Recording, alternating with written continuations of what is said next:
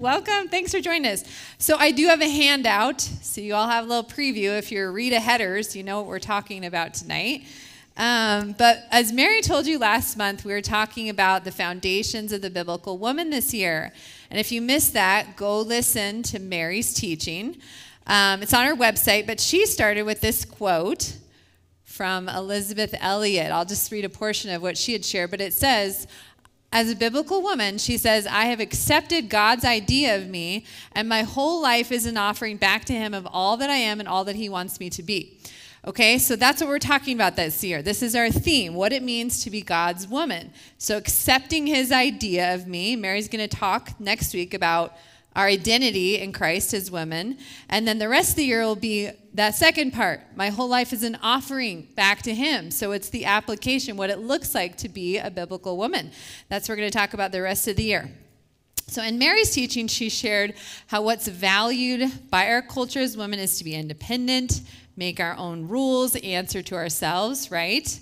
But that's the opposite of the biblical woman, right? A biblical woman is dependent on the Lord. Instead of making our own rules and answering to ourselves, we place ourselves under God's authority and His rule. Tonight, I'm feeling my utter dependency on the Lord because I get the honor of teaching you guys tonight about the nature of God. So, if you haven't gotten a handout, there should be more in the back if you'd like one. But I get to talk about who is this God who made us women. And it's foundational for us because if we don't know the reality of who God is, how can we follow him? How can we trust him? How can we obey him when he calls us to be as women? So, our study about biblical womanhood has to begin with the author of biblical womanhood, our creator God. Uh, A.W. Tozer, which his name, his first name is actually Aiden. I don't know if any of you knew that. I have a son named Aiden, and he said he's never met anybody older than him named Aiden, but this is Aiden Tozer, which I thought was kind of fun. So he says, What comes to mind when we think about God is the most important thing about us. And I think that's true for us both as Christians and as women. What do we think about God? Tonight, my prayer is that our hearts would be open to see God as our King who loves us and knows what's best for us. And our response to that understanding would be love for Him and joyful obedience to His ways. So I get 30 minutes to share about the infinite one. So I need some prayer. I'm going to pray for us. God, thank you so much for tonight. We thank you for each woman that's here. God, we thank you for just that you are living and active, God, that you want to speak to each one of us. You want to meet us right where we are. We pray that you would just allow our minds to focus on your truth, to hear and to understand, God. Just open up our hearts to know you more tonight. In Jesus' name, amen. So, who is God? Well, the Bible is the inspired book written by God about God. We know that creation reveals something of who God is, right? The nature of God, like we studied in Romans 1. But the fullness of who God is is revealed only in His Word, right? so we'll spend some time looking at His Word tonight. I want to start with this verse, John 17. It says, This is eternal life, that they know you, the only true God, and Jesus Christ, whom you have sent. So, what is our greatest problem in life? This is the interactive part. What's our greatest problem in life? Sin. Thank you. Sin, right? It's that we're dead in our sin, right? We're separated from God. We're slaves to our sin, as we've been learning in Romans. But God, being rich in mercy, makes himself known to us in the person of Jesus Christ. And as Christian women, when we repent of our sin and turn to Christ in faith, we have eternal life. We should praise God. That is the most precious gift we can receive. So if you know Christ as your Savior, God has already revealed himself to you in the most personal way to meet your most personal and deep need. Many women do not know Christ, but we are blessed to know him as Christian women. So, what can hinder us as women from knowing God beyond the saving knowledge of him that we have in Christ? Well, one of my kids' school teachers recently was talking about God. First, this teacher wrongly described God, and then she said to the class, Who would want to follow a God like that? Well, she has made God in her own image, and she doesn't want to follow her self created idea of who God is. She's the one on the throne, not God. And her ideas about him are what determines her reality. That's the essence of what the Bible calls idolatry. Idolatry is creating a God in our image and then living like those things about him are true. And often as Christians, it's too easy for us also to not think and believe rightly about who God is. We too create ideas in our own minds and live our lives based on false ideas about God sometimes. We are guilty of idolatry ourselves. So I'm trusting that God will reveal himself to us more clearly tonight so we can turn away from some of those idols that we might be holding on to in our heart and turn towards God and his majesty tonight. So we're going to look at some of the attributes of God. And attributes is kind of a, I don't know, a big word, but it really is just whatever God has revealed to us as being true of himself, okay? So it's something that's true of God that we can understand to be true about him. So, people that talk about the attributes of God usually use the word attributes of God instead of character traits or qualities. And the reason for this is that our character as people is made up of the sum of the parts of who we are more frequently. And character qualities are things that can kind of come and go in our lives, right? So, our character is these parts that come together and it can change, right? And so they use the word attribute because God is completely different than us, okay? His attributes are who he is and how he is always. They are like facets of his being that are always being perfectly manifested by him in every situation, always. And between all of his attributes, there's never any contradiction. So all that God does is consistent with all of his attributes all of the time. So you might observe something and say, oh, I see God's justice there, or oh, I saw a picture of God's love there. But that's really just our observations about him, right? And everything, God is always acting perfectly out of all of his attributes all the time. So whether or not we observe it for ourselves, that's just who he is always in every situation. So using the word attributes just helps us think of God rightly and understand that he's different than who we are in our humanity. So I'm going to rapid fire you guys on some of the attributes. And I think I put a list on your paper. Oh, I did. Okay. So, first, God is infinite. It means he's limitless, measureless. He's beyond our ability to comprehend completely. God is self existent. He's uncreated. There's no origin to God. He's self sufficient. He needs nothing. He's dependent on no one, and yet he chooses to use us. God is eternal. Psalm 90 says, From everlasting to everlasting, you are God. God is immutable. It means he's unchanging. That's really hard for us to believe because we're always changing, right? God is omniscient. He's all knowing, perfect in knowledge and understanding, no need to learn. No one has ever been his counselor. God's omnipotent, meaning he's all powerful. He has the ability and strength to bring to pass whatever he pleases. God is triune. There's one God, three persons of the Godhead, the Father, Son, and the Holy Spirit, yet there's one God. God is omnipresent, meaning he's everywhere in time and place, and it means that he's always with us. God, thank you. Amen. We should probably get Kim back up here and sing after we talk about this. Uh, so God is holy. In, in, Greek and Hebrew, that means to separate. And this is like a transcendental separation that speaks of God's absolute moral excellence and his perfect purity. God is just or righteous. Those two words are used interchangeably in the Bible to describe God. This means he's perfectly right in his treatment of everyone. He shows no partial, partiality ever. His punishment for sin and his rewards for righteousness are always perfect. God is merciful. This is God's readiness to relieve us of the misery that we bring upon ourselves because of our sin.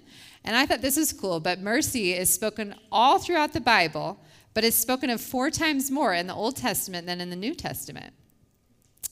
God is faithful, meaning he's steadfast, firm, unwavering. He never fails. God is good. His goodness is his constant disposition towards us to be kind, benevolent, tenderhearted, quick to sympathize with us. He takes pleasure in our happiness. He's eager to be in close relationship with us. God's goodness is either taught or implied on every single page of the Bible. Yeah, amen. Praise God. So I could go on, but there are three attributes I haven't mentioned yet because I want to focus on these three. They are God's sovereignty, God's love, and God's wisdom. Because I think for us to trust God and who we are as biblical women and follow his word in obedience, like we're going to talk about later in the year, we need to believe that God is our king who loves us and knows what's best for us. So we're going to start with sovereignty. I'll give you guys a definition here. So, the sovereignty of God is God's exercising of his absolute authority over his creation. So, this is the fact that God is our king. He is our ruling authority that governs all that he's made. For God to be sovereign, he needs to be all knowing, all powerful, and absolutely free, meaning no one and nothing can stop him or coerce him.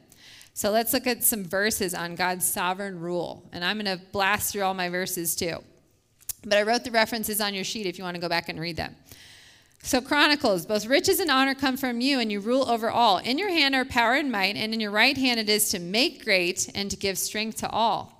Timothy, he who is the blessed and only sovereign, the King of kings and Lord of lords.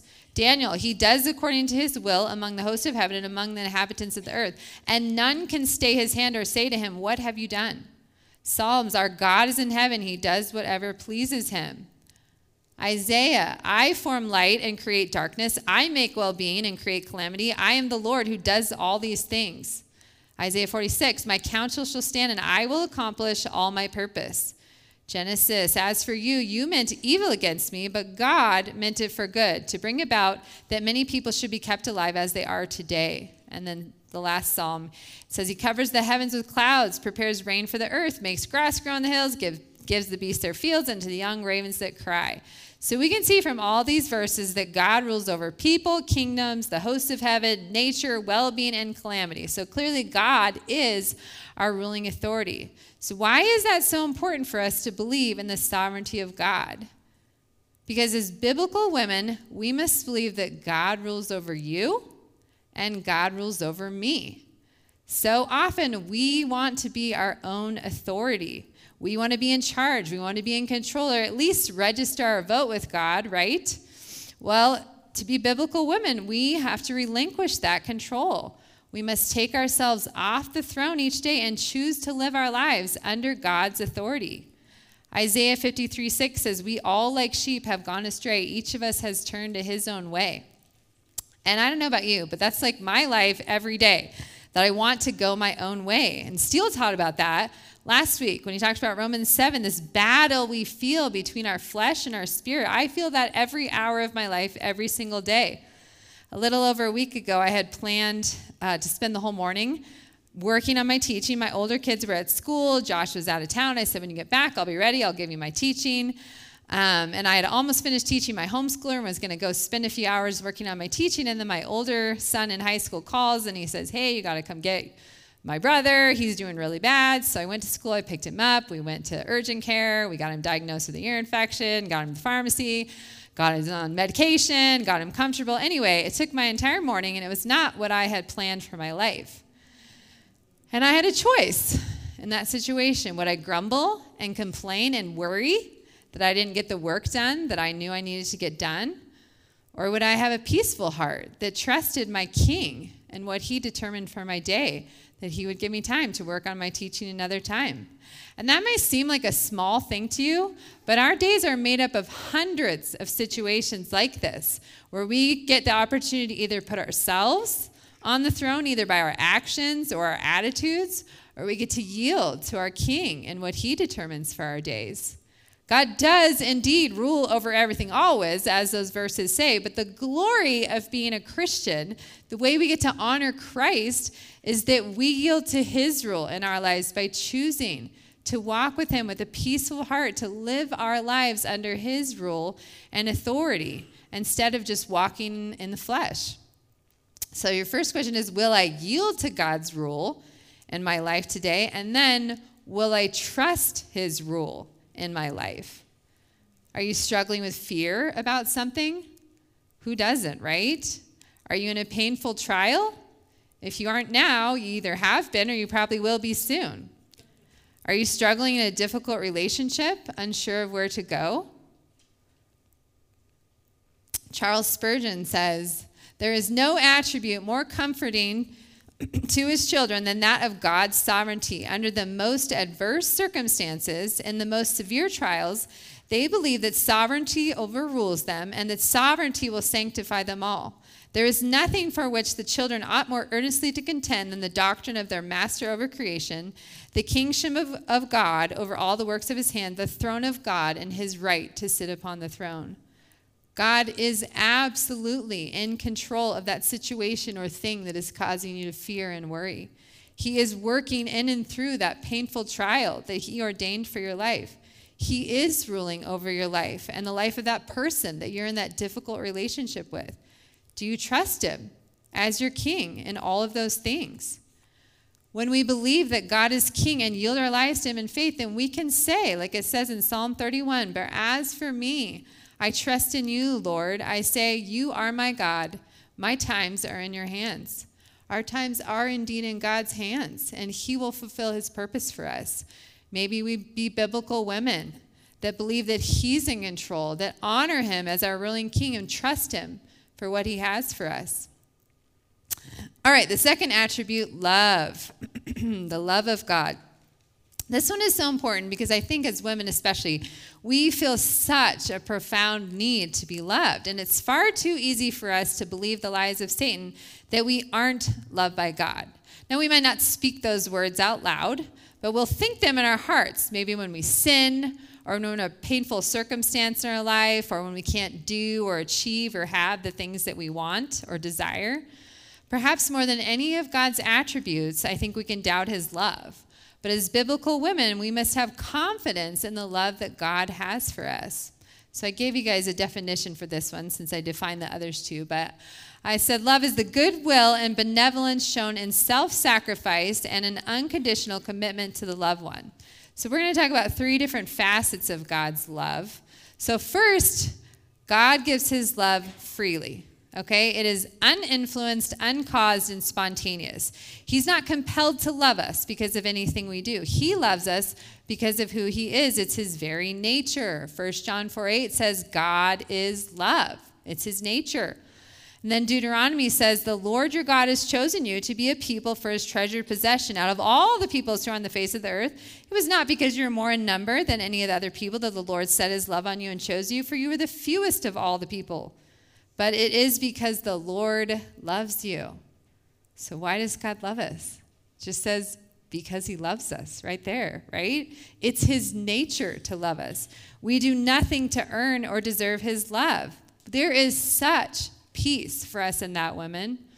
And then this verse in Romans says, God shows his love for us, and that while we were sinners, Christ died for us. We need to remember that. He loved us freely when we were his enemies, hostile towards him. Yet, uninfluenced by anything that we have ever done, he gives us his love freely, not based on our merit, but on who he is. That is such a comfort to me. The second facet of God's love, and there's so many, I'm only going to cover three, but God's love is immutable. It means it's unchanging. So James says, Every good and perfect gift is from above, coming down from the Father of heavenly lights, who does not change like shifting shadows. So, do you think there's something that you've done, Christian, that will change God's love for you? Maybe your sin, your lack of faith, even your belief in His love for you? Nothing. His love will never, ever change. And Steele read these verses, or not Steele, Bill read this this week at church. I'll read it for you guys too. Who shall separate us from the love of God? Shall tribulation, distress, persecution, famine, nakedness, danger, sword? No. In all these things we are more than conquerors through him who loved us. For I am sure that neither death nor life, nor angels nor rulers, nor things present nor things to come, nor powers, nor height nor depth, nor anything else in all creation will be able to separate us from the love of God and Christ Jesus our Lord. Nothing, women, nothing. And why nothing? It sure doesn't feel like it's nothing to us, right? But it's not about what we feel, it's about that last part that we are in Christ. Does God's love for Christ change? By no means, right? and if it doesn't change, if his love doesn't change for us or for Christ, then it would never change for us either. God doesn't look for reasons to love us that are within us like we do for ourselves. We like to think that we should be loved for certain reasons. But God is so vastly different than us. This is the reason he loves us it's his nature, and we are in Christ. All right, the third facet of his love is that God's love is holy and pure. His love for us displays his moral excellence and his perfect pu- purity. So, Hebrews 12, the Lord disciplines the one he loves and chastises every son whom he receives. So, our understanding of God's love must include the holiness and purity of God's love. We can often think, this thing I'm going through is so hard, God must not love me. But God is a good father. He uses hardship to make us like him. His discipline is not to punish us, but to transform us. He punished Christ at Calvary but his discipline for us is to transform us.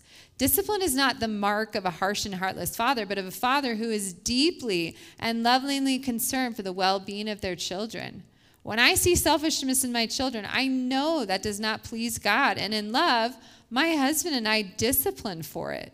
We want them to experience the peaceful fruit of righteousness in their lives that will come from learning to be selfless.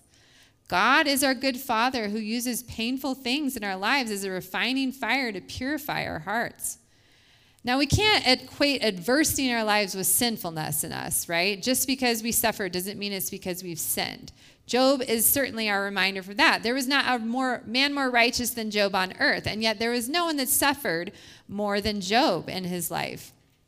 So we have to under, have an understanding of God's love, though, that in humility knows that we can grow and be more Christ like, that receives adversity and even discipline in our lives as from God's loving hand.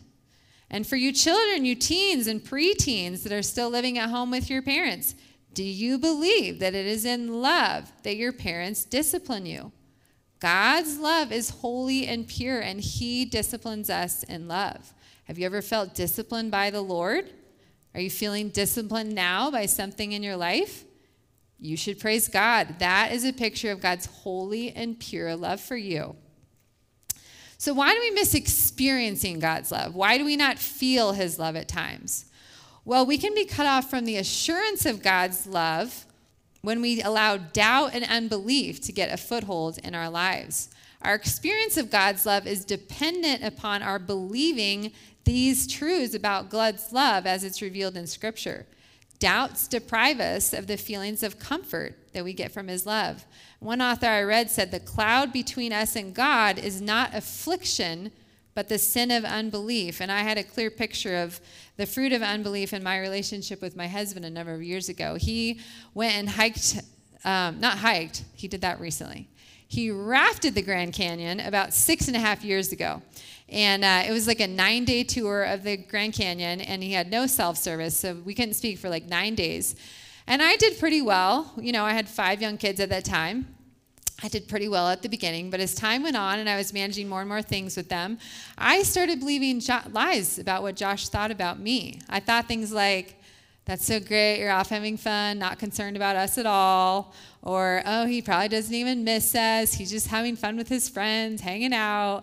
And these thoughts started coloring my perspective towards my husband. One day, when something particularly challenging happened, I thought, eh, he probably doesn't even care at all. And I was used, this is sad, but I was used to living by sight, not by faith, when it came to my husband's love and care for me and my family. And sadly, my faith in my husband's love was embarrassingly weak. Now, I didn't know Josh would do this, but every day when he was gone, he recorded these videos. Sometimes he'd do it twice a day. And after he got home, he got out his camera and showed us these videos. And so we're sitting there watching the videos, and he says on every single video, I'm thinking about you guys all the time. I'm praying for you. I hope you're doing well. I love you. I miss you so much. He was clearly deeply concerned about us and had profound love for us, and I was incredibly humbled. It's still painful, as you can see, to think about how the lies I believed about my husband and his love for me, how that sin of unbelief so colored my experience of Josh's love for me and for my children. And I think more humbling than that is when we doubt the perfect love of our Lord and Savior. I am convinced that what I felt watching those videos with Josh, we will feel to such a greater degree when we step into eternity and we see our Savior and we know his love face to face. It's so easy to think sinful thoughts about God that he doesn't care. But his word must be our source of truth, not our feelings. We must see our circumstances through God's love instead of God's love through our circumstances. We need to turn our heart to God in faith. 2 Corinthians 5 7 says, We walk in faith, not by sight. Will we believe in faith, women? Will we believe that He does love us even when we don't feel it? God's love is objectively true, whether we choose to trust it or not. Let's be women who walk in faith, not by sight. Then we can say, like the psalmist in chapter 13, But I have trusted in your steadfast love. All right, the last attribute we're going to talk about is the wisdom of God. So that God is all wise is important for us to believe as biblical women because it's easier to think it's easy honestly to think that we can know better than God at times. Maybe we believe he's our ruling king that cares for us, but do we believe that he knows what's best for us? This one can be hard because God does indeed give us his wisdom and he gives us insight and he tells us to ask for it. But we must remember that we are not God and his wisdom is immeasurably beyond ours. So, the definition I have for wisdom is the ability to develop the best course of action or the best response to a given situation. So, it's devising the perfect ends to and to achieve those ends by the perfect means. So, I'll give you guys some verses on this. Psalm God is our Lord, or great is our Lord and abundant in power. His understanding, synonym for wisdom, is beyond measure. Isaiah, have you not known? Have you not heard? The Lord is the everlasting God, the creator of the ends of the earth. He does not faint or grow weary. His understanding is unsearchable. Isaiah, for my thoughts are not your thoughts, neither are my ways your ways, declares the Lord. For as the heavens are higher than the earth, so are my ways higher than your ways, and my thoughts than your thoughts. Job, do you know the hoverings of the clouds, the wondrous works of him who is perfect in knowledge? Colossians, Christ, in whom are hidden all the treasures of wisdom and knowledge. And Romans 11, oh, the depth of the riches of the wisdom and knowledge of God, how unsearchable his judgments and his paths beyond tracing out. Who has known the mind of the Lord, or who has been his counselor? I memorized this section in Romans in college during a time of hardship that God brought into my life that I didn't like and I couldn't understand. I think we often want to have things proven to us, right? Like doubting Thomas. But faith is believing without having things supported by the evidence of our senses. We want to understand God's thoughts perfectly, but as these verses say, they are immeasurably beyond ours. I have many times, I don't know if you guys have ever tried to do this, I'd call it spiritual math, where I think, well, this thing that God determined my life, this will make sense to me if I see this result here. Or this will be worth it if I see this fruit. And when I don't understand, I want to know the why so I can see and then agree with God, right? That He's taking the best course of action. I want to be His counselor. And sometimes the math doesn't add up for me. I can't always make sense of the why. What God is doing, I don't understand an example for you guys. A number of you guys know that we have some real food boundaries in our family. My youngest has a life-threatening peanut allergy that he's had since he was one. And about 10 years ago i developed anaphylaxis to things like onions and peppers and basil. And my husband over the course of the last five to seven years has gone from dairy-free to gluten-free. Now he's on low fodmap in order for him to feel well. And I would just say to you if you do not have any food restrictions, you should praise God and enjoy your food okay? It is really, you don't realize how much food permeates everyday life until God draws some boundaries on you in that area.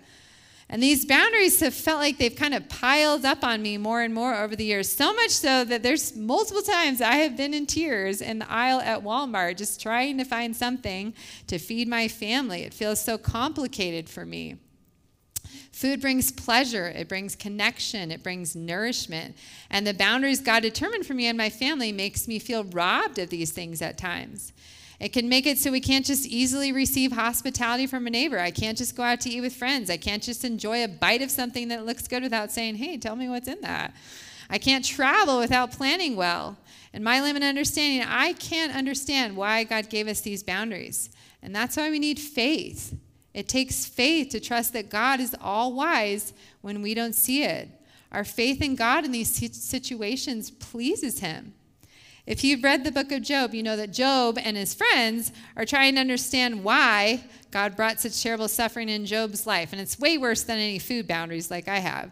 Job's friends offer their whys, and at the end, if you've read it, God answers Job's questions not with why, but with who.